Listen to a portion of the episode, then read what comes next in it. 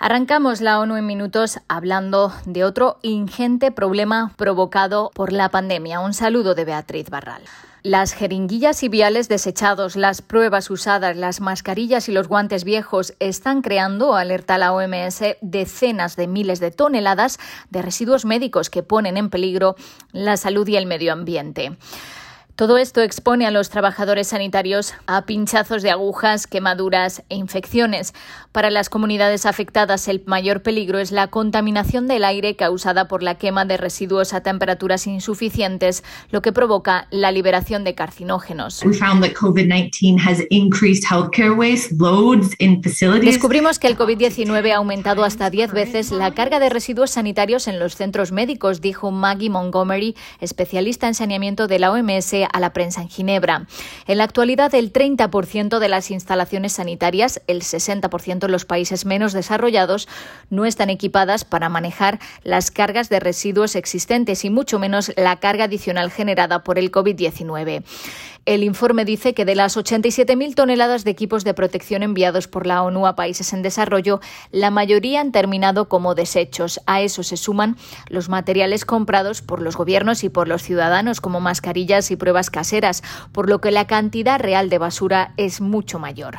Entre las recomendaciones para reducir los desechos, la especialista de la OMS mencionó, por ejemplo,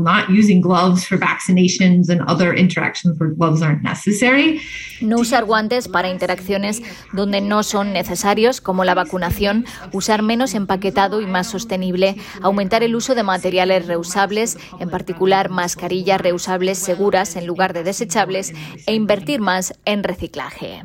La subvariante BA.2 de Omicron, que está creciendo en varios países, podría ser un poco más transmisible que la dominante, asegura la Organización Mundial de la Salud, que pide a los países que sigan vigilando y haciendo secuenciación. La OMS está rastreando actualmente cuatro sublinajes de la variante de preocupación Omicron, incluido el BA.2. Este subtipo está aumentando en países como Dinamarca e India. Algunos datos iniciales sugieren que la BA.2 es un poco más transmisible que la variante BA.1 dominante, pero más allá de eso, los datos son muy limitados dijo María Van Kerkhove, la epidemióloga que lidera la respuesta al COVID. El director de la OMS, el doctor Tedros, advirtió que este virus es peligroso y sigue mutando ante nuestros ojos. Este virus seguirá evolucionando, por lo que pedimos a los países que sigan realizando pruebas, vigilancia y secuenciación. No podemos luchar contra este virus si no sabemos lo que está haciendo, sostuvo Tedros, que añadió que a medida que evoluciona es posible que las vacunas tengan que evolucionar también. Aunque los especialistas de la OMS insisten en que de momento las vacunas disponibles son altamente eficaces, también frente a Omicron, para evitar enfermar de gravedad. Desde que se detectó Omicron por primera vez hace apenas 10 semanas, se han notificado casi 90 millones de casos de COVID-19, más que en todo 2020. Para la OMS es muy preocupante que esté empezando a producirse un fuerte aumento de las muertes en la mayoría de las regiones del mundo. En América Latina y el Caribe mueren cada día 255 bebés de menos de un mes. Para reducir esta trágica cifra, la Organización Panamericana de la Salud ha lanzado una campaña para mejorar la calidad de los cuidados en los primeros 28 días de vida, un periodo crítico en el que corren el mayor riesgo. La campaña 28 días tiempo para cuidar y amar se dirige tanto a las madres, padres y cuidadores como a los profesionales de la salud para concienciar sobre la importancia de prácticas como el contacto piel con piel, la lactancia materna exclusiva, mantener el cordón umbilical limpio y seco y la administración de vitamina K al nacer.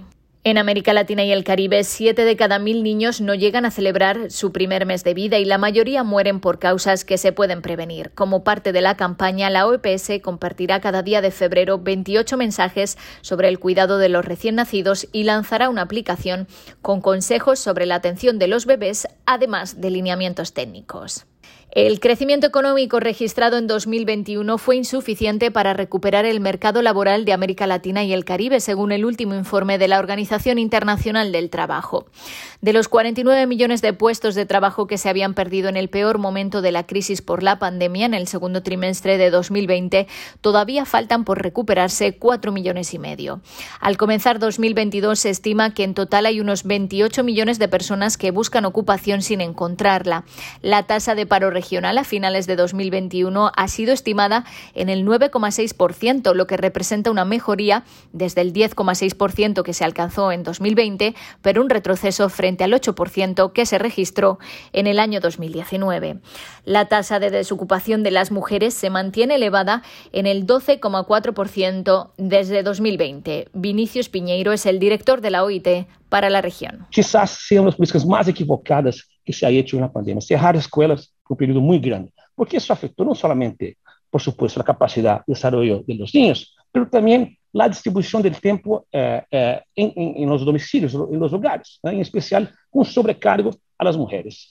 Eh, en, durante la pandemia, algunas mujeres, algunas mujeres pasaron a trabajar desde casa, a acumular funciones, eh, muchas de ellas perderam su empleo y empezaron a dedicarse en especial a las tareas de cuidado, y ahora es muy difícil salir de eso. Hasta aquí las noticias más destacadas de las Naciones Unidas.